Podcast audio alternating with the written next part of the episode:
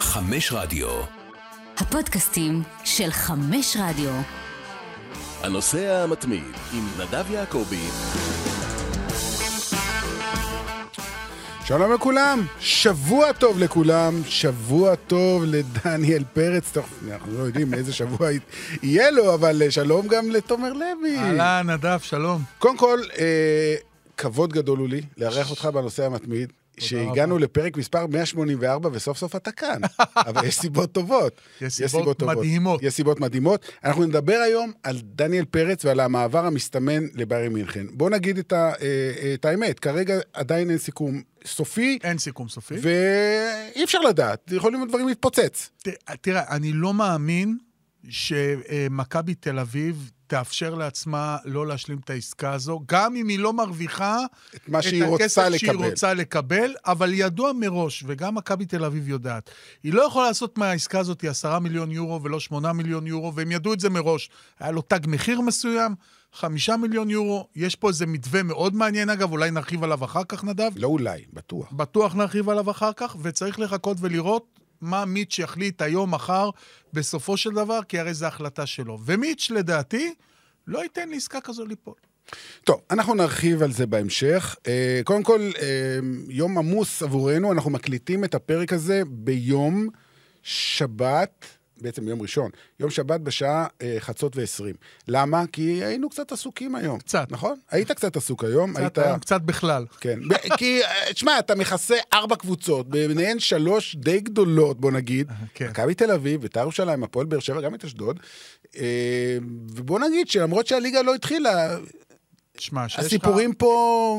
רצים מכל הכיוונים. שיש לך סיפור ענק כמו דניאל פרץ במכבי תל אביב, יש לך מליקסון ורמזי ספורי בהפועל באר שבע, ויש לך ירדן שואה בביתר ירושלים, אתה מבין כבר לבד. כן, אז... אה, אז מה, לרחם עליך? חיים אה, קשים חייו של אה, אני, כתב הקבוצות? כתב קבוצות זה חיים משוגעים. זה 24 שעות, נכון? זה 24-7, זה לא מתאים לכל אחד. אני נהנה מזה. אתה אוהב את זה. אני כתבתי השבוע אה, פוסט באינסטגרם, mm-hmm. וכתבתי שאחרי 26 שנה, היו עכשיו כמה ימים ככה שמדדו אם אני א' עדיין מתאים לקצב, ואם עדיין אני נהנה מהקצב, והתשובות היו שבהחלט כן. פעמיים כן. כן. אה, אז לך היה אה, יום עמוס, אה, לי קצת פחות, אבל עדיין שידרתי את המשחק, ממש לפני כמה דקות סיימתי את השידור, פריס סן ג'רמן מול טולוז, קיליאן אמבפה, נכנס כמחליף, סוחט פנדל, מבקיע, ואז הם מקבלים שער שוויון בפנדל כמה דקות לסיום. והם עדיין בלי ניצחון. שתי נקודות משש. שתי נקודות משש, עדיין בלי ניצחון, אבל אני יכול להרגיע את כולם אם יש מישהו שבלחץ מהעניין הזה, יש אחד כזה, קוראים לו מיכאל וינסנט, הוא בלחץ, אה, כי הוא אוהד של הקבוצה. אה, הם יהיו טובים, כי אתה רואה שזה לא מה שהיה בשנה שעברה, זה סיפור אחר לגמרי. אנחנו לא ניכנס לזה עכשיו, עוד יהיו פרקים בהמשך אה, אה, שיתעסקו בפריס סן ג'רמן, אנחנו היום נתעסק בדניאל פרץ, כי זה, שמע, זה הסיפור הכי גדול כרגע בספורט הישראלי. כן. אתה מסכים איתי. הכי גדול כרגע והכי גדול לדעתי בשנים האחרונות. כי... מבחינת העברות. כן. כי יש סיפורים כן. אחרים. לא, מבחינת העברות. מבחינת העברות, שחקן שעובר מקבוצה ישראלית ישר למועדון פאר, כמו ביירן מינכן, היה אולי, מדברים על אבי כהן לפני 40 שנה, שעבר לליברפול, נכון. אבל, אבל לא, לא זכור לי עוד משהו בסדר גודל כזה. כן, אז uh, אנחנו נדבר היום על ההעברה הזאת, נדבר על איך הכל התחיל, אתה גם מכיר אותו לא רע גם uh, כשהוא היה ממש צעיר. מגיל 13 בערך אני מכיר. מגיל 13, כן. אז זאת אומרת עשר שנים. כן. קצת פחות. כן. הוא בן 21? הוא בן 23, הוא יליד 2000. אה, הוא 23, נכון. כן. אני... למה? כי אתה יודע, הייתה נבחרת עד גיל 21, אבל בנבחרת עד גיל 21 משחקים שחקנים בני 23. עד גיל 23. אז כן. אתה מכיר אותו עשר שנים, מכיר אותו טוב, מכיר את המשפחה, מכיר את כל ההתפתחות שלו, גם כשאף אחד עדיין לא הכיר אותו כילד. אבל אנחנו נתחיל, תומר, אה, דווקא בגרמניה. אוקיי. כי אנחנו כל הזמן מתעסקים פה, התקשורת הישראלית, אה, בדניאל פרץ ובחוזה שלו, והכל מעניין, ואנחנו נדבר על זה בהמשך, לא, לא לדאוג, אבל יש את הזווית הגרמנית. כי זה נפל להם, עליהם כרם ביום בהיר, סוג של... מצד אחד, מצד שני, אתה יודע, היו בביירן מינכן דברים קצת יותר גדולים השבוע, ארי קיין הגיע, אתה יודע, כן. עם כל הכבוד, בוא, כן. בוא נשים כן. דברים בפרופורציות. אז מה שעשיתי, אמ, רפאל אונינגשטיין הוא אחד מהעיתונאים הטובים ביותר בעולם היום שמכסים את הכדורגל נכון. הגרמני. מי שמכיר, מי שעוקב, אה, כותב ב"די אתלטיק", אה, בכל הפודקאסטים הכי נחשבים אה, בעולם של ה-BBC וכן הלאה. אה, יהודי טוב, אה, נשוי לבחורה מרמת גן, אה, מגדל את המשפחה אה, בלונדון היום, אבל שוב, שולט בכל מה שנעשה בכדורגל הגרמני. אני פגשתי אותו במונדיאל בקטאר, היה לנו, היו לנו הרבה שיחות מאוד מעניינות על כל מיני נושאים, אה, וכששמעתי בפעם הראשונה, בעצם אתה חשפת את זה בפעם הראשונה, לא, את ה... לא, קודם כל, הדיווח הראשון היה דיווח איטלקי. נכון, לא, בארץ. את, כן. נראה לי שאתה הראשון שעלית על זה ופרסמת את זה פה באתר של ערוץ הספורט. אה, על ההתעניינות של אה, ביירן מיכאל ודניאל פרץ. אני מיד שלחתי הודעה לרפאל אוניקשטיין ואמרתי לו, מה אתה אומר? אמר לי, תקשיב, אני לא יודע על זה שום דבר, בוא נחכה. ודיברנו בימים האחרונים כמה פעמים, והוא אומר, תשמע, זה סיפור ענק. והוא יהיה עוד יותר גדול בהמשך. אז היום בצהריים, אה, פשוט הרמתי לו טלפון וראיינתי אותו. ובואו נקשיב ביחד אה, לשיחה. יאללה, בכיף. אה, שוב, שלא, שאנשים יבינו, יש ל, לרפאל אונינגשטיין, רפה בפי חבריו, למעלה מחצי מיליון עוקבים בטוויטר. אז שתבינו על מה אנחנו מדברים, אז הנה השיחה שקיימנו היום. Uh, hello, Rafael Honigstein. Uh, Shabbat Shalom, and thank you for being my guest of honor on the Frequent Flyer podcast. That's the name in, in, in English. It's uh, Anosea Matmid, but uh, for, for you, it's the Frequent Flyer. Uh, Uh, when in the last three days, the biggest story in Israeli sports is the apparent transfer of Daniel Peretz from Maccabi Tel Aviv to Bayern Munich. As we speak, Saturday afternoon, the deal is not yet closed, but it seems that it's only a matter of time. So my first question is, to what extent this story makes headlines in Germany as well, or is just Hurricane? I mean, Hurricane dominates the headlines as you can expect, especially after scoring on his debut on Friday night. But Sven Ulreich, the Bayern uh, second keeper, was also talking to the media after the game, and he indirectly confirmed that Daniel Peretz is coming. Mm-hmm. And he said uh, it's a great keeper, it's a great catch. I think he said, no Mhm. pun intended. Um, and he's going to learn a lot in training. Now, I don't know if Daniel Peretz knows that he's going to learn a lot in training Mm-hmm. uh, or if he thinks that he's going to learn a lot playing. But it suggests to me that uh, A, the team is very well aware that this is happening, and B, that maybe we haven't yet really figured out what the lineup and the the organization, if you will, between the goal, goalkeepers would be. It's a bit of a movable feast with Neuer's injury updates changing from day to day, week to week. And it's to be interesting where Daniel Perez fits into this equation. Mm-hmm. Um, I, I will ask you later about Neuer, but um, first, first of all, about the news. Um, you know, it is true that Peretz excelled in the Under 21 European Championship, and in the game against Germany, stopped two penalties. But I guess the average German soccer fan is very surprised by the fact that an unknown goalkeeper from Israel is even mentioned as a candidate for a team uh, the size of Bayern Munich. I'm correct? Yes, of course. Um, and Germany considers itself the number one goalkeeping country. Mhm.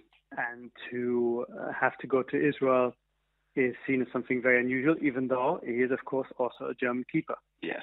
uh, which is a point that Bild made quite uh, effectively. They said, uh, total unknown German keeper coming to Bayern. Who said that? I guess that's a Bild. Oh, really? yeah. So um, yeah, I think obviously very few people would have seen him play, uh, either at the under 21s or in uh, Maccabi, but they will they will be curious to find out how good he is, and uh, maybe he is as well, because it's going to be a big step up.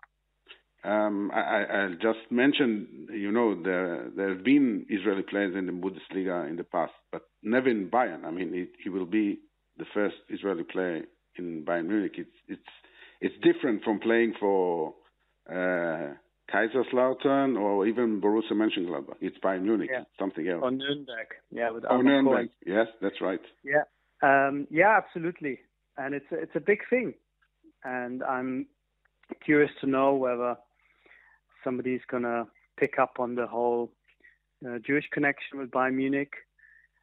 they had a Jewish president, as you know, before the war. They had Jewish coach. They had Yeah. a few Jewish players. Even some of the founding members were Jewish. But to my knowledge, he will not just be the first Israeli, but also the first Jewish player since the war. So it's um, quite a historic Yes. historic moment. Yes. If you're interested in these things, which I'm not sure too many Bayern supporters will be, but for us, it's uh, it's a big one. Yeah, maybe Bayern supporters are not interested now, but when it will surface, when people like you maybe will write about it, I'm, I'm sure it will be a topic. People will talk about it.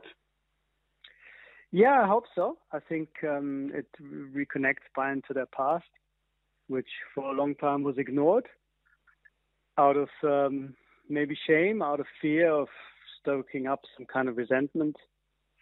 And I'm sure the ultras, uh, who were very instrumental in, in bringing Bayern's Jewish heritage back to the focal point, will will perhaps um, take that as a as a cue to make one or two more actions or you know banners. Um, They they are always. I don't know how much you see it uh, on the international feed when the games are broadcast in Israel, but um, always on Holocaust Memorial Day there are big banners in the Bayern section, um, remembering former Bayern players or or officials, and yeah, it's going to be it's going to be interesting if that dimension of the story will uh, will get some recognition as well. Yeah, yeah, I'm sure it will.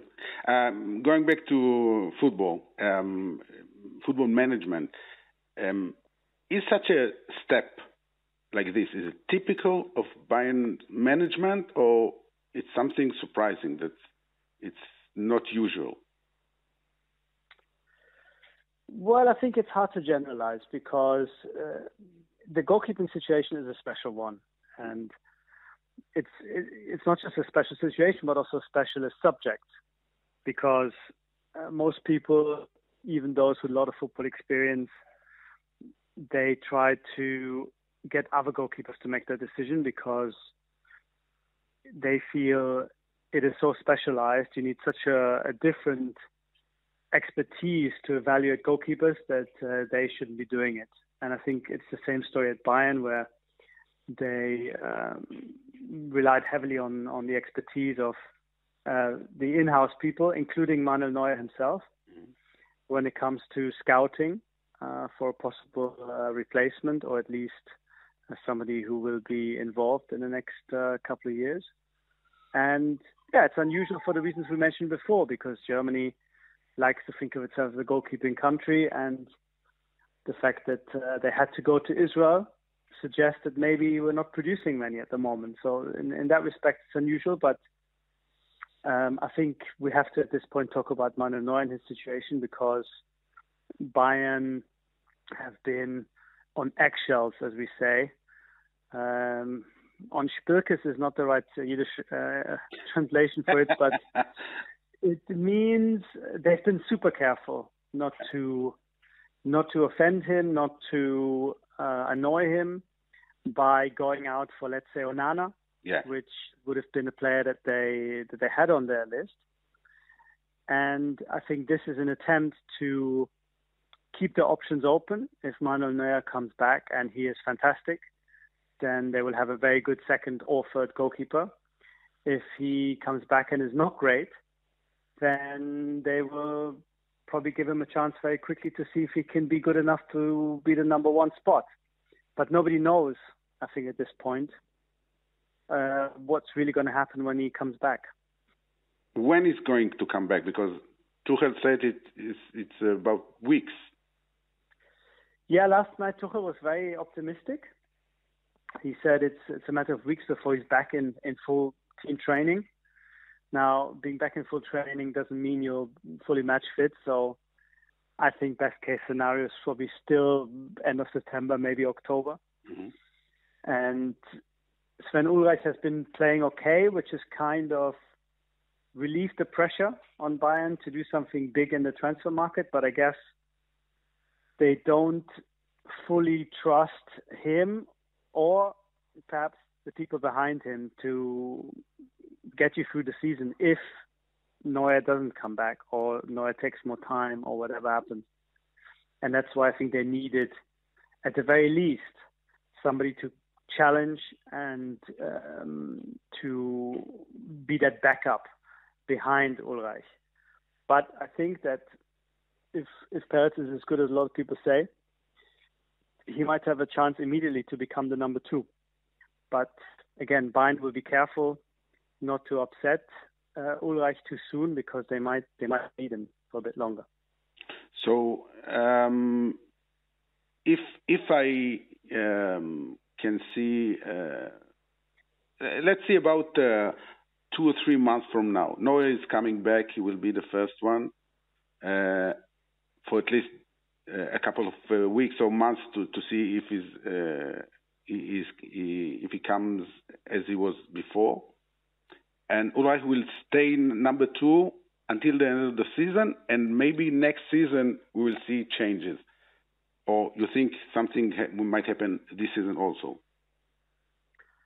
I think it depends a lot on on uh, Daniel Peretz, how good he is, uh, if he impresses in training. If Tuchel feels that uh, he's already better than Ulreich, then I don't think he'll have any problems playing him. Mm-hmm. But as a club, Bayern will be will be very careful not to say tell Ulreich, you know what, you're now number three. Thank you very much. Yeah because they, they might need him. And uh, if it's a big Champions League game and Neuer, for whatever reason, has a setback, then you can't undermine your number two by bringing in the number three too quickly. So they have to be very, very careful how they manage this.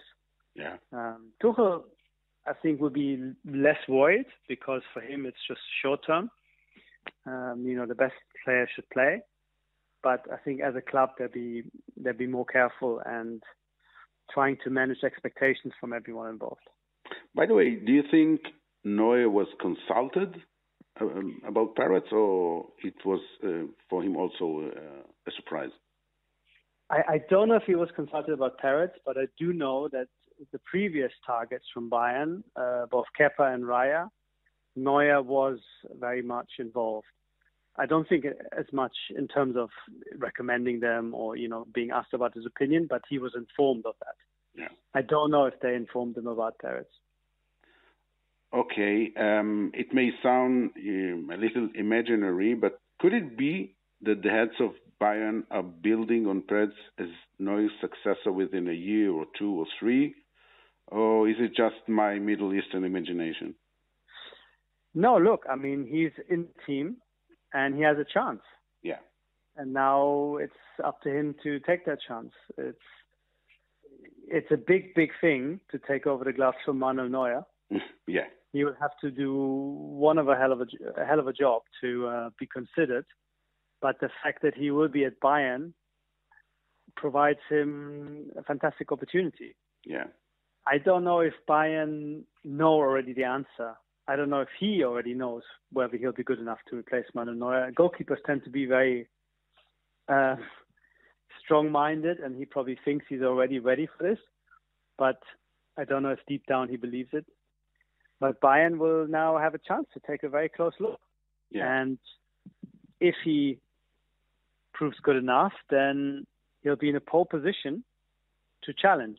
And that's, I think, not not a bad thing. And I'm sure that is also apart from the money and the prestige of Bayern, one of the reasons why he's taking this job because I'm sure he would have ideally gone somewhere where he already is a number one. Um, this one is a bit of a waiting game, but of course the price is, is very big. If he can use his time effectively, then maybe in two years' time he'll he will be buying num- buying number one. So yeah, it's a big opportunity it's a big opportunity, but uh, you know, not many uh, players, goalkeepers would be uh, would accept being number two, uh, and at any club to to sit on the bench two years, it's too much for many people. Yeah, I mean, it depends what what they've told him. Um, Alexander Nübel, who was of course sort of earmarked as by as Neuer's successor, he was promised a lot of games, and it turned out that Manuel Neuer wasn't willing to give him these games. of course. Um, in the cup or the you know the odd uh, league game, and Nübel was very upset, and didn't really blend into the team very well, and that's why, even though he's still under contract, he's not even considered an option anymore, and he's out on loan again. Um, so it has to be, yeah, it has to be handled carefully because Neuer is such a huge presence. Um, anyone coming to Bayern now would have to accept that they are in the shadow of Manuel Neuer, but in the shadow also means in a great position to take over, and he's not going to go on forever.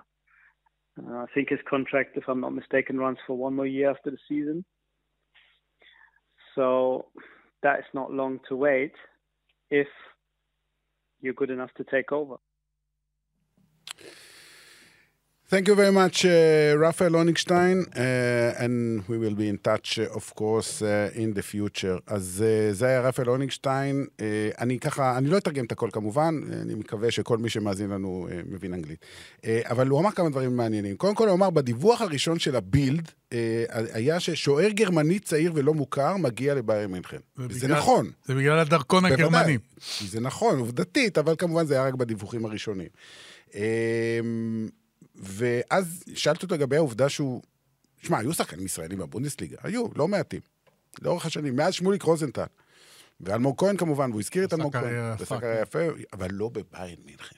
זה כמו להיות בליגה הספרדית במיורקה, ב... לא, גם חלק מהקריירה של אלמוג כהן הייתה בליגה השנייה. נכון. לא, אבל היו גם, אתה יודע, גם אלברמן שיחק בבונדסליגה. נכון. היו, היו, לא, לא מעטים. טי שכטר, גילי ורמוט. ביירן זה עולם אחר. זה שתיים, שלוש רמות מעל כל קבוצה אחרת. חד משמעית. ועובדה שאף שחקן ישראלי מעולם לא היה שם. והוא הזכיר גם, אפילו לא הספקתי לשאול אותו, רציתי לשאול אותו, הזכיר את העבר היהודי של ביירן מינכן, וזה מאוד מעניין. כי לפני מלחמת העולם השנייה היה נשיא יהודי, היה מאמן יהודי, היו שחקנים יהודים. אחרי מלחמת העולם השנייה כבר לא, אבל האוהדים וגם האולטרס זוכרים את הדבר הזה, וכל פעם שביום השואה יש אה, שלטים ביציע. ו... אני חושב שזה גם זה לא שיקול מקצועי כמובן, אבל זה משהו שהם אמרו, אם כבר אנחנו רוצים אותו, והוא גם ישראלי וגם יהודי, זה יכול להתחבר לנו יפה גם עם המסורת והתרבות של אה, נכון, ביירן מינכן. נכון, ואין ספק שזה משהו שאולי עכשיו עוד מוקדם, אבל בשלב כזה או אחר זה בוודאי אה, יעלה. אמ, ובסופו של דבר זה, הסיפור זה מנואל נויר. מנואל נויר, אנחנו יודעים, אה, אחד השוערים הטובים בהיסטוריה, לא רק אה, עכשיו. נפצע בתאונת סקי לפני אה, שנה, אולי קצת פחות. נפצע תאונה שבהתחלה חשבו שהוא סיים את הקריירה, בסוף התברר שלא, אבל לוקח הרבה זמן לחזור מתאונה כזאת. והוא בשלבים האחרונים, וגם טוחל דיבר על זה בסוף השבוע, אמר זה עניין של שבועות. רפאל אולינשטיין אומר, להערכתי אוקטובר. אבל אף אחד לא יודע איך הוא יחזור. כלומר, הוא יכול לחזור מדהים, כמו שהוא היה, ויכול לחזור, גם הוא עבר כבר פציעות בעבר וחזר מהם נהדר. אבל הגיל גם כבר פקטור. נכון. כזה, לפציעה כזאת קשה. נכון. למרות ששוערים, אתה יודע, ממשיכים לגילאים יותר... לא, בגלל מתקדמים. הפציעה, לא בגלל ה... לא בגלל הגיל, כן. החיבור של שני הדברים האלה ביחד. ועכשיו, נוייר זה לא רק שהוא שוער אדיר, הוא, אפשר להגיד, האישיות הכי, הכי משמעותית במועדון הזה. דומיננטית. ברמות שהוא יכול לא לפטר, אבל לדאוג לכך שנגלסמן יפוטר, או אוליבר קאן לא יישאר כנשיא המועדון. זאת אומרת, הוא ברמה שאנשים לא מבינים עד כמה הוא חזק במועדון הזה, וזאת הסיבה, וזה אמר אה, רפאל לונגשטיין, למשל, אף אחד בכלל לא ניסה להביא את אנדרי אוננה, למרות שהם חשבו להביא אותו, כי הוא יותר מדי טוב. לא יביאו אחד שהוא יותר מדי טוב שיאיים עליו.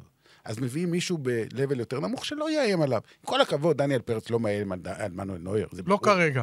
כן, בסדר, ברור, מדובר על כרגע. אבל הוא דיבר גם על ההבדל בין ההנהלה לבין המאמן. תומאס טוחל רוצה הצלחות. אם דניאל פרץ, בהנחה שדניאל פרץ מגיע, באימונים הוא יותר טוב מאולרייך, השוער השני, הוא ישחק. מבחינת טוחל כמאמן. אני ארחיב על זה אחר כך כשנדבר... אבל מבחינת ההנהלה זה לא כזה פשוט. כי הם צריכים לשמור על הכבוד ועל ה integrity, גם של נויר וגם של אולרייך, כי אולי הם יצטרכו אותו. אי אפשר להגיד, לא, אוקיי, הגיע זהו, אתה עכשיו, לא, לא, לא סופרים אותך. זה לא קטע של ייעלב, זה מוריד לו את הביטחון, הם צריכים אותו. אז הם יטפלו בזה בצורה מאוד עדינה, כלומר, לא תהיה פה איזה, הוא נכנס, מגיע ושלום על ישראל. לא, זה לא, לא עובד ככה. ממש לא, אבל מצד שני, אה, fair fight. כן, כן, לגמרי. יהיה פה fair fight. אני חושב שבשיחה בין טוכל לבין דניאל פרץ, מככה דברים ככה שהצלחתי אה, ללקט. מתי היה... השיחה הזאת, אגב, התקיימה? השיחה התקיימה ביום רביעי בלילה. אחרי שהסיפור כבר יצא החוצה. כן, כן, אחרי שהסיפור יצא החוצה. הסיפור יצא, אני, אני כבר לא מאופס על... לא, זה יצא ביום רביעי, אם אני לא טועה, איזה כתב איטלקי פרסם את זה, זה עלה בטוויטר, ומאז... יום רביעי בלילה הייתה שיחה, אה, שיחה יחסית ארוכה. באמת? בשיחה הזאת, אנחנו כמובן לא יודעים את כל הפרטים וזה, אבל אני הבנתי ש... מחלק מהדברים שאני כן יודע, שהיה שם סוג של פירוט מלא לחוזקות של דניאל פרץ, לחולשות של דניאל פרץ, למה שמצפים ממנו מבחינה אה, מקצועית וטקטית, והכרה מלאה ב, ב, באמת ב, ב, בתפקוד המקצועי של דניאל פרץ. תגיד לי, נראה לך שמועדון כמו ביירן מינכן לא עושה scouting לפני שהוא מביא שחקן? עדיין, אתה צריך להבין שילד בן 23 מקבל שיחת טלפון מטוכל, זה ולא נכון. משנה איזה כוכב גדול הוא כאן בארץ. מחלקת, שנייה אחת, אני רק אעצור אותך. ברור לך שברגע שנעשתה הפנייה, זה אחרי שהם ישבו, אנשי המקצוע במועדון, ברור. לכמה וכמה פגישות, בלי אולי אפילו שהוא יודע מזה, אחרי שה scouting שהיו בגיאורגיה באליפות אירופה ראו אותו, ואולי ראו אותו גם באליפות... ה- שם זה התחיל. יכול להיות אפילו באליפות אה, אירופה, אה, באליפות אה, שנה לפני זה, אליפות אירופה לנוער. לא, לא, אני אגיד לנוער. לך איך זה היה, פשוט, מאור גם היה שם. אוקיי. היה הרי את השלב הבתים של אותו יורו שבסוף ישראל עלתה, ובשלב הבתים היה לנו שני משחקים בבית עם אה, נבחרת גרמניה הצעירה. למרות שנפגשנו איתם גם ביורו, גם בשלב הבתים היינו עם נבחרת גרמניה הצעירה. שמה, אה, למרות שהפסדנו פעמיים, 3-2 בגרמניה ו-1-0 בארץ, הנבחרת שיחקה ברמה מאוד גבוהה, נבחרת ישראל, ואפילו בשלבים מסוימים מאוד לחצה את נבחרת גרמניה. אני אומר לך את זה רק כי המאמן של הנבחרת הגרמנית הצעירה כבר אז, א', אה, התלהב מאוד במשחק השני מדניאל פרץ, כי בשלוש-שתיים עמד, אה, אה, עמד שוער אחר, דניאל פרץ אז היה עם הנבחרת הבוגרת, וגם בכלל התלהב בכלל מכל הרמה של נבחרת ישראל, וכבר אז הוא אמר, אנחנו אולי נסיים ראשונים בבית, אני כמעט משוכנע שנבחרת ישראל תהיה ב- אוקיי. ביורו. עכשיו, פה זה התחיל, אבל אין ספק שביורו עצמו, ובטח במשחק הפתיחה, שלדעת רבים היה המשחק הטוב ביותר של דניאל פרץ אה, אה, ב, ביורו, מעבר לעצירת שני הפנדלים, הוא גם לקח שם הרבה כן, מאוד כדורים. אין ספק שפה הם כבר התחילו לחפור לעומק, ברגע שהם קיבלו את ההחלטה, ממה שאני מבין, שהולכים על שוער צעיר וזול. כן. ואז קפץ להם לראש הרשימה. אה, כן, אז כמו, אני רק חוזר ואומר, אה, מועדון כמו ביירי מינכן, שיש לו מחלקת אה, scouting ואנליזה כמו שצריך במועדון כזה, כשטוכל מקבל בעצם מהאנשים האלה, לא הוא יושב על הוידאו, הם יושבים כן. בשבילו אנשים, ומראים לו בסופו של דבר רק, רק את התקציר, נותנים לו איזה בריף, ואומרים לו, תשמע, בוא תראה את מה שאנחנו ראינו, והוא מתרשם, מספיק לו חצי שעה, הוא יודע בדיוק מה שצריך. אה, בעניין הזה, ואני מניח שעל כך התבססה השיחה. אה, הביא, אה, דיבר גם אה, רפאל הונינגשטיין על הסיפור של אלכסנדר נובל. אלכסנדר נובל גם הגיע לפני כמה שנים כשוער מחליף, שידע, אני המחליף של אה, נויר, והבטיחו לו, אתה תשחק במשחקי גביע ופה ושם. נויר אמר, לא מעניין אותי, אני קובע, הוא לא שיחק, כמעט ולא שיחק. השאילו אותו פעם אחת, פעם שנייה, הוא כבר לא בתוכניות. הוא עדיין שייך למועדון, אבל... זאת אומרת, אה, יכול להיות שהמועדון יגיד דבר אחד, אבל במציאות יקרו דברים אחרים, כי אמרנו, מנואל נויר הוא האיש הכי חזק במועדון. קודם כל, זה, זה נכון מה שאתה אומר, אה, אבל אני חושב שנויר הפעם הוא בנקודה אה, אחרת. זאת אומרת, זה כמו שאתה אמרת, ואם הוא לא חוזר טוב מהפציעה, זה אף אחד לא יודע. אז זהו, בדיוק. אף אחד לא יודע. בינתיים, עד שהוא יחזור, וממה שאני מבין, גם בצד של דניאל יודעים שמדובר על סוף אוקטובר, תחילת נובמבר, אה, יכול להיות שיהיה fair fight, יכול להיות ש... אנחנו מדברים כרגע על חודשיים. כן, כן, חודש ספטמבר, כן, אוקטובר. כן. שזה גם חלק מהמשחקים בליגת האלופות. נכון. ארבעה, חמישה הראשונים. אם הוא יפגין יכולת טובה והם יראו באימונים שהוא מוכן, אני מעריך שהם ייתנו לו בחלק מהמשחקים, אוקיי? אולי הם יגידו, נלך עם אולרך עם הניסיון בליגת האלופות, אבל בליגה יש משחקים שכן ניתן... ל... ל- אנחנו לא באמת יודעים הרי מה עובר, אבל אתה מקבל את התחושה שהם רוצים אותו, שיהיה מוכן לשחק כבר עכשיו אם צריך. כן, זאת אומרת, זה לא, אנחנו לא מביאים אותו כרגע כשוער שלישי פוסטר, כן. לא. זה לא, זה לא מה שהולך להיות פה כרגע. כן, אז זה אומר, אה, ובזה נסיים, אה, רק אה, מתוך הדברים של רפאל הונינגשטיין, אה, שאומר, תשמע, להיות היורש של נויר, אפילו כמועמד להיות היורש של... עצם זה שחושבים עליך שאולי, אולי, לא בטוח, אבל אתה כקנדידט להיות היורש... תשמע, נויר זה גדול שוערי גרמניה בכל הזמנים. להיות זה. שבא במקומו. שיחליף אותו, אולי כן, אולי לא, אבל אולי כן. יש אולי לא, אבל יש גם אולי כן. זה מטורף. נכון? עצם זה שהוא עומד בנקודה הזאת וחושבים עליו ככה. תראה, אני אה, מכיר קצת את הפרטים, אוקיי? אז בוא, בשביל זה אתה פה. אבל גם, תבין, גם שאני מכיר את הפרטים, כשאני ראיתי את הדיווח בזה האיטלקי, אני לא הופתעתי כי... יודע, שמעת כבר דברים. שמעתי כבר דברים. אוקיי, לא הכל אתה יכול לפרסם, ויש מקורות, ויש אנשים שאתה רוצה לשמור עליהם, ואתה לא רוצה לפגוע בשום דבר. אבל שמעתי כבר על הדברים. לכן גם היה לי קל להוציא מהר את כל הנתונים, כי אני ידעתי אותם. עכשיו תראה, זה, זה גם סוג של התרגשות שאתה צריך להבין שזה זה, זה לא רק דניאל פרץ, זה משפחה שלמה, מכרים, חברים, ש... האחים גלאזר, אחים גלאזר למשל, זה בני דודים. בני דודים שלו, כן. גם דן, גם עמית וגם תמיר, התאומים שמשחקים גם אה, בליגת העל, אחד בהפועל ירושלים, אחד בהפועל חדרה, אה, והם גם אותו גיל שלושתם. כן, ושלושתם עשו נבחרות ביחד. כן. יש שם קשר מיוחד וזו התרגשות אדירה, אדירה ממה שאני מצליח להבין.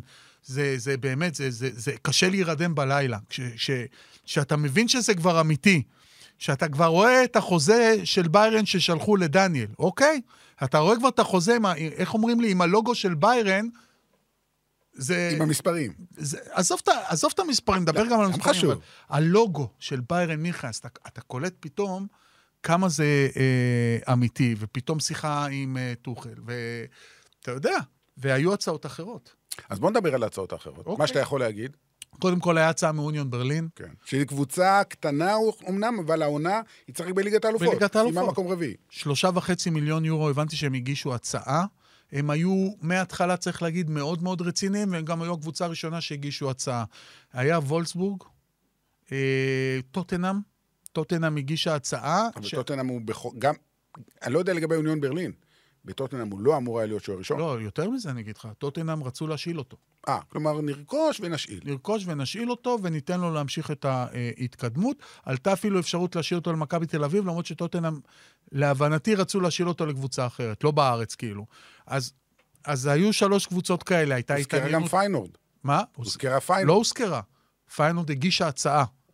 גם. הולנד. מרגע שנכנסה ביירן, זה משנה את כל התמונה. דניאל פרץ רצה רק ללכת לשם. ההצעות האחרות, לא שלא עניינו אותו, זה הצעות, בוא, סופר, סופר, סופר מכובדות. ביירן מינכן היא אחת מחמש הקבוצות הגדולות בהיסטוריה.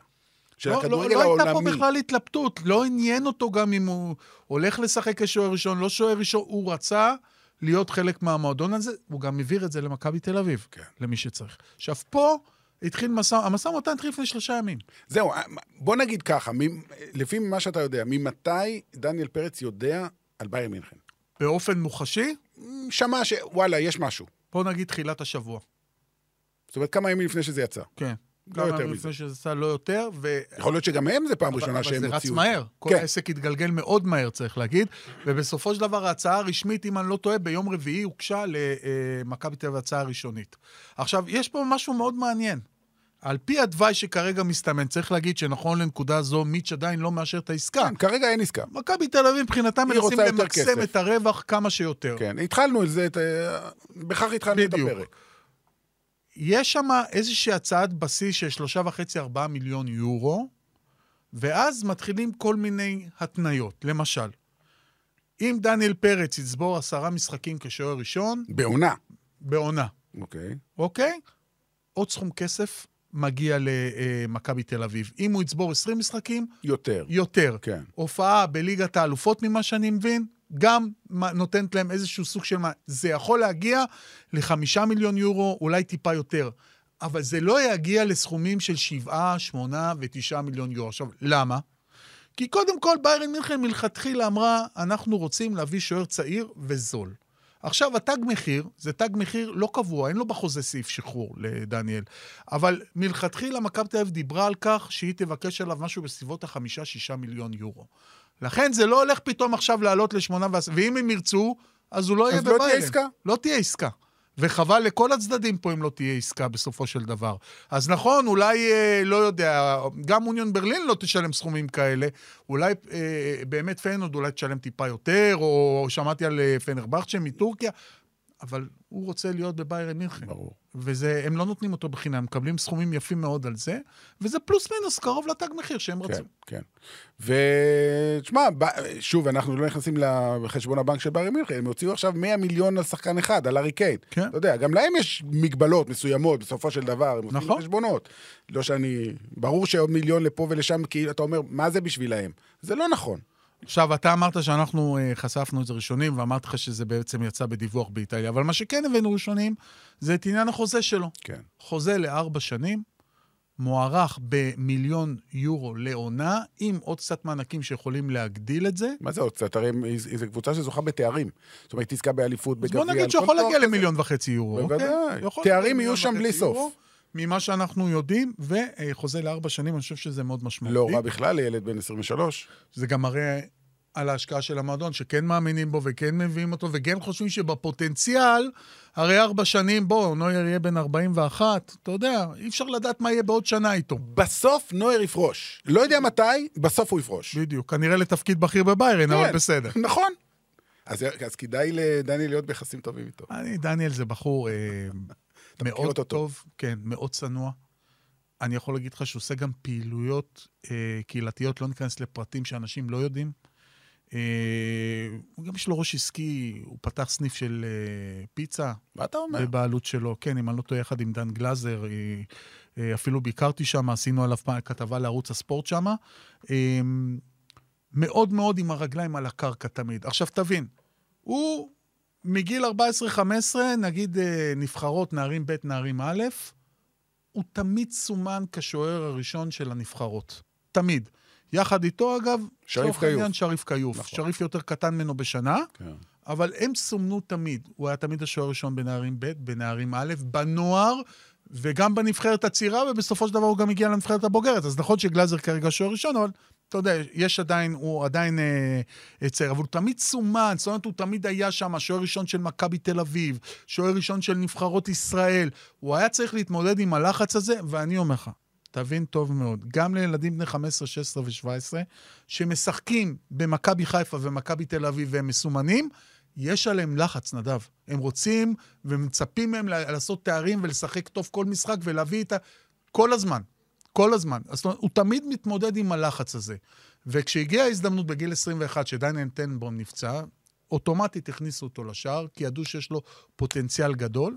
ואתה יודע, משם הכל היסטוריה. עכשיו, אני יכול להגיד לך שגם המאמן השוערים שיש עכשיו, החדש, אנגלי, אה, שרובי קין הביא. שרובי קין, שהחליף את הקודם. שהחליף את הקודם. יחד עם רובי קין, לשניהם יש מערכת יחסים מאוד טובה עם דניאל פרץ. עכשיו, רובי קין באמת עושה הכל מבחינתו כדי להשאיר את אה, דניאל פרץ השנה בכל סיטואציה, אם זה בהשאלה, אם זה...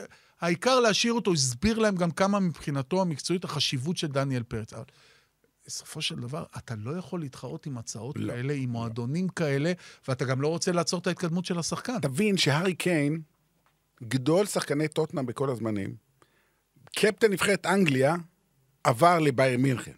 זאת אומרת, מטוטנאם. אז שחקן ממכבי תל אביב לא יעבור לבייר מינכן. בדיוק. זה לא הגיוני. בדיוק. עכשיו עוד פעם, אני מעריך שזה יסתדר, מתווה כזה, מתווה אחר, עוד קצת... כ- זה יסתדר. אני לא מאמין שפתאום באמת, אה, אתה יודע, עם ערן זהבי, מיץ' גולדהר כל הזמן הגדיל והגדיל את הבקשות לזה, ובסופו של דבר זה נסגר לאיזה 8 מיליון דולר. אוקיי? שבהתחלה ההצעה הייתה על סביבות... זה לא יהיה פה הסיפור. לא למה- יהיה פה עם מי לשחק את אני אגיד לך הטנגו הזה. עוד, עוד, עוד סיבה למה זה לא יקרה. כי אם מיץ' גולדהר מפוצץ את זה, איזה שחקן הוא מקבל בחזרה בקבוצה? שחקן גמור, מאוכזב, מיואש, מיו- שעשו לו פה משהו שלא הגיוני. איזה... אתה יודע, תשמע, נדב, זה הוא, נכון. הוא מקצוען, אבל אתה יודע, מבחינה לא. אישית, הוא יקבל את זה קשה. אז זה נכון לכמה שבועות, אבל הוא מקצוען ברמות אחרות. הוא נשאר במכבי תל אביב, הוא ייתן הכל למכבי תל אביב, הוא יתאמן ברמות הכי גבוהות, כי זה דניאל, אין מה לעשות. ברור שהשבועות הראשונים יהיו אכזבה עצומה מבחינתו, אבל סך הכל, בסופו של דבר... אבל אני, אני לא רואה אותו נשאר במכבי תל אביב הצעות, זה לא יכול להיות. אגב, בסוגריים, תכף נחזור לדניאל פרץ. אה, במק... אני מניח שבמכבי תל אביב כבר עובדים על שוער חדש. שוער זר הם רוצים. נו, מה זה? אין אין הרבה זמן. ג'וש כהן זה עניין כזה של גם חיפה וגם מכבי תל אביב. למרות שאני לא יודע אם הוא רוצה בכלל לשחק כדורגל, אני- הוא בינתיים אה, בארצות הברית, אה, הוא אומר שהוא יכול להתחיל ללמוד, יכול... אני לא יודע מה קורה איתו.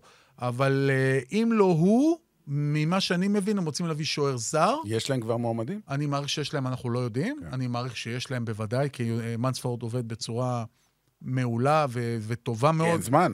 ו- תוך שבוע אתה צריך מישהו. זה איש תפקיד שמבחינת מכבי תל אביב, זה שהם הביאו אותו, זה יעזור להם מאוד לעשות סדר במועדון.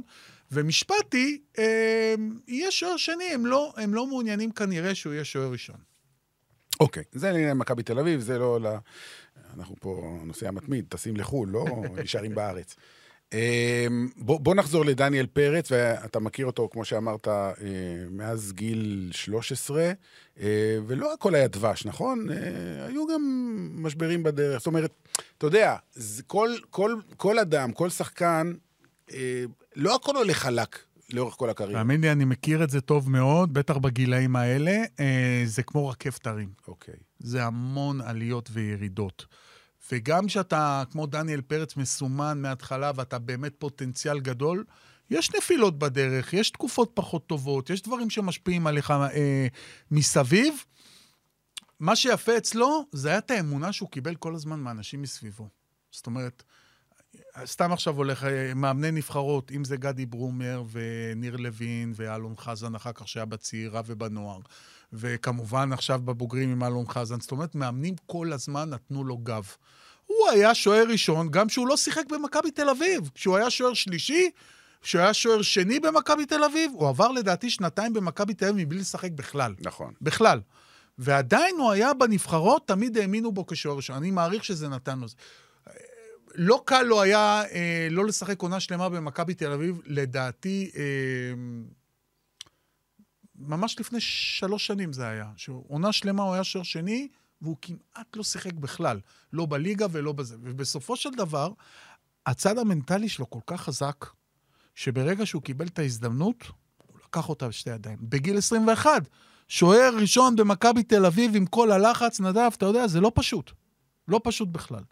זאת אומרת, אז תמיד היה לו את הגיבוי, גם של המשפחה שתמכה בו מאוד, גם של המאמנים, גם של הצוותים המקצועיים, תמיד נתנו לו את ההרגשה. אתן לך סיפור. היה מאמן יווני, שוערים יווני במכבי תל אביב, שרייקוביץ' היה השוער הראשון. רייקוביץ' היה השוער הראשון, טננבאום היה שוער שני, ודניאל פרץ היה שוער שלישי. היינו שם באיזשהו אימון, חלק מהכתבים, ואחד הכתבים שאל את, את המאמן השוערים, כאילו, מי יש סיכוי להשתלב, האם טננבאום, כאילו, טננבאום אחר כך הפך להיות שוער ראשון לשנה. נכון. זוכר? מה, עשה עונה מדהימה. עשה עונה מדהים. שבר איזה שיא... והיה עוד שוער, אה, אוחיון, אתה זוכר, עם הפציעה כן, הקשה, שגם התאמן חביב שם. וחביב אוחיון. ו- שגם נחשב מה זה? הוא לפרוספקט. היה פוטנציאל אדיר, חביב אוחיון. כן. אז כל אלה וזה, ואז לא, לא חשבנו בכלל, דניאל פרץ, הוא מצביע על דניאל פרץ ואומר זה. זה הפוטנציאל הכי ואז גדול. הוא היה בטח בן 18-19. זה יהיה השוער הראשון, הוא היה בן 19 לדעתי, זה יהיה השוער הראשון של uh, מכבי תל אביב. אתה מבין שגם שהשוער שלישי, ידעו לחבק אותו, ידעו מה הוא שווה, ואני מעריך שזה חיזק אותו באיזשהו מקום. בוא נשאל אותך שאלה שאני, לפחות עלתה לי בראש כשהסיפור הזה התחיל, אה, לצבור תאוצה, וזה גם מה שאני אמרתי באחת התוכניות, נדמה לי בחדשות הספורט, שאני לא בטוח אם מעבר לבאייר מיכן זה נכון מבחינתו. עדיף מבחינתו, שוב, עזוב, אני... כמו מה שקורה עכשיו, ויכול להיות שהדברים נרא- נראים אחרת, אבל לפחות מבחינת התפיסה, לקפוץ ממכבי תל אביב לבאייר מיכן זה קפיצה יותר מדי גדולה, ואפשר להתרסק. עדיף, בהיגיון, בוא תתחיל, כמו אמרת, פיינורד, כמו למשל הסיפור של אוסקר גלוך, גם אוסקר גלוך, תיאורטית, יכול ללכת לברצלונה. שמענו שהיו, שהייתה הצעה, אני לא יודע כמה זה נכון או לא, אבל... הייתה הצעה, אבל להתחיל בקבוצה... בכ- נכון. והם החליטו, המשפחה וכל האנשים מסביב, לא, אנחנו נלך לרדבול זלצבורג, ליגה אוסטרית, נכון, זה לא שיא השיאים הליגה האוסטרית, אבל זו קבוצה שמשחקת בליגת האלופות, ויש קבוצות כאלה, עוד כמה. אז שוב אני שואל את השאלה, האם יכול להיות שעוד כמה שנים נגיד, אוקיי, נכון, אי אפשר להגיד לא לבארי מינכן, אבל מצד שני, יותר נכון היה ללכת לקבוצה בדרג קצת יותר נמוך, לא לעשות קפיצה כל כך נחשונית. שמע, נדב, אני אומנם 26 שנה בכדורגל, אבל אתה יותר ותיק ממני. ואתה יודע כמה הדברים האלה נזילים, ושאי אפשר לצפות לפעמים מה יהיה שבוע קדימה. עכשיו, אנחנו לא יודעים בדיוק מה היה בשיחה בין טוחל לבין uh, דניאל נכון. פרץ. אני יוצא מנקודת הנחה, ממה שככה שמעתי בכללי, שעוד פעם, הוא לא הולך להיות שוער שלישי פוסטר. אבל גם שוער שני לנויר זה אחד שלא משחק. בסדר, אבל יכול להיות... דודו אוואט זוכר? בוודאי. כמה הוא שיחק בעונה הראשונה? בעונה הראשונה לא שיחק בכלל. דקה. נכון. מה הוא היה עושה כל העונה? לומד. קופץ על יוסי בניון אחרי הגולים לא, אבל למד מצוין, ריקרדו נדמה לי השוער הראשון, הוא לא הפסיק לספר, והוא סיפר לי את זה עשרות פעמים, שזו הייתה השנה הכי חשובה שלו. ואיזה שוער גדול הוא עשה, היה, ואיזה קריירה מפוארת הוא עשה בספרד. מדהימה. אז, אז עם כל הכבוד, אז, אז דניאל פרץ לא יכול ללמוד מנויר. מה זה ו- לא יכול? מי לא יכול? ולהקריב במרכאות מקצועית שנה בביירן מינכן, או אפילו קצת יותר. אני גם חושב שדודו אוואט, אני כמעט בטוח, היה יותר מבוגר מדניאל פרץ שהוא... אה, כן, uh, קצת יותר. אז על מה אנחנו מדברים פה? אם, אם דודו אוואט ישב בסנטנדר שנה על הספסל, אז, אז מה זה לשבת שנה על הספסל בביירן? אם זה יגיע לזה, כן? כן. מה זה לשבת שנה על הספסל בביירן מינכן? אוקיי, מקבל. אבל שוב, בקבוצה אחרת, יכול להיות שהוא היה משחק מעט. לא יכול להיות, כמעט בטוח שכן. כמעט בטוח. ועדיין, כשאתה מדבר עם דניאל פרץ, הסוכנים, יש לו סוכן אנגלי שמטפל לו בהכל. ההורים שלו, המשפחה שלו, החברים שלו, הוא אומר להם, אני רוצה רק ביירן מינכן. זה שהוא רוצה זה בסדר, אני יכול להבין לא, את זה. הוא רוצה... יכול להיות שאוסקר גלוך רצה ברצלונה. אני לא יודע מה אוסקר גלוך, אני באמת לא, אין לי מושג מה אוסקר גלוך חצה. אה, גם, אתה רואה שגם ברדבול זלטור זה לא פשוט לו. בוודאי שלא. כרגע לפחות, לא פשוט. בוודאי שלא. לא פשוט לו בכלל. אבל אה, פה, למרות שהוא יודע שהוא לא בא כשוער ראשון, זה מה שהוא החליט שהוא רוצה. עכשיו, הרמת אימונים שם, אני מתאר לעצמי. מה זה, זה ברור, אין שאלה. השיפור שיהיה לו שם, מבחינה מקצועית, מבחינה זה... ואם הוא יזכה באמת לשחק קצת פה וקצת שם, שמע, זה, זה גם התקדמות אדירה בשבילו. עזוב את הטייטל, אני הולך עכשיו לביירן מינכן. יש דברים, אספקטים אה, נלווים מסביב, גם כלכליים, צריך להגיד את האמת. אם בן אדם הולך לעשות בערך מיליון יורו לעונה, שעכשיו, אם הוא יעשה עם מענקים והכול, הוא אולי יגרד 300 אלף, אז זה פי שלוש ויותר. זה פי שלוש ויותר. לילד בן 23 זה מאוד משמעותי. אין ספק, אין ספק. טוב, תשמע, אנחנו נמשיך ונעקוב אחרי הסיפור הזה, כי כמו שאמרנו קודם, זה עוד לא נסגר, ויכול להיות, לא. תיאורטית, שמחר זה מתפוצץ. הכל יכול להיות. הכל יכול להיות, נקווה שלא, נאחל לו הצלחה, ואני מקווה באמת שביום, יומיים הקרובים זה ייגמר סופית כן, ויסגר. גם בשבילו ובשביל גם כולנו. גם בשבילו, גם בשביל מכבי תל אביב. נכון. זה כבוד גדול למכבי תל אביב. מעבר לכבוד, מכבי צריכה להתחיל לחשוב קדימה. אז בואו תשחררו ותתקדמו, כאילו, אין מה לעשות. נכון. נכון. גם אוסקר עזב, ואתה יודע, ממשיכים. אגב, אם, אני, אם אנחנו כבר נוגעים בנקודה הזאת, שים לב, אם זה קורה, מכבי תל אביב בשנה מוכרת שני שחקנים צעירים שגדלו אצלם במועדון, נכון. תמורת הרבה מאוד כסף. נכון. אה, לא מיליון ש... יורו אוסקר גרסיה. אה, אוסקר, אוסקר גלוך. אוסקר, אוסקר גלוך. עוד, נגיד, ארבעה-חמישה מיליון יורו, אה, דניאל. זה מראה שמחלקת הנוער עבדה נכון בשנים האחרונות. קודם כל, כן. אה, כי אה, באמת זה, זה גם שחקנים שסומנו וידעו לדאוג שהם באמת יתקדמו כמו שצריך ולשלב אותם בקבוצה הבוגרת, ואז גם לצאת אה, אה, לאירופה. אבל בכלל, תשמע, מכבי תל אביב מוכרת שחקנים. מכבי תל אביב לאירופה זה כמו אשדוד לליגה הישראלית. כן. חד משמעית. אבל תשמע, זה סכומים, כמו מכבי פתח תקווה, תגיד עליו אילוזון, מכר את עבדה בהרבה כסף, מכר את מנור סולומון בהרבה כסף. אבל עוד פעם, אתה רואה שהעבודה הזאת היא בסוף, סתם אתן לך קוריוס קטן. הוא משקיע כל שנה במחלקת הנוער, מיץ' גולדהר, בסביבות ה-20-22 מיליון שקל.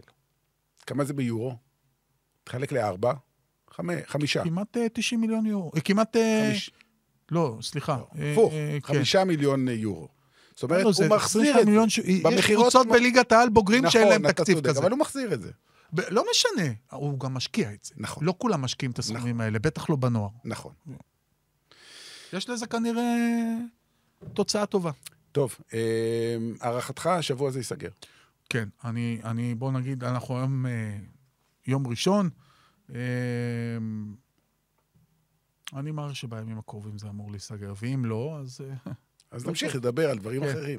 כן. יש מכבי חיפה, ליגת אלופות, יש דברים, יש, יש דברים. לא חסר, לא חסר. לא חסר. יש לך עניינים, יש לך עניינים בבאר שבע, בביתר. יש, אצלי לא משעמם אף פעם, לא נדב, לא משעמם אצלי אף פעם. גם בשעות האלה של הלילה, השעה היא אחת ושבע דקות, אבל זה, זה קטן עלינו, נכון? כן, עלינו. האמת שבימים האחרונים זה קטן. יפה. אז אה, קודם כל, תומר לוי, תודה רבה. בכיף, נהניתי מאוד. גם אני, ואנחנו נמשיך לעקוב, ונהיה השבוע עם עוד כמה פרקים של הנושא המתמיד, כי יש דברים סופר סופר חשובים. תהיו איתנו, תאזינו, תעקבו, תעשו subscribe, כל מה שצריך. יאללה ביי.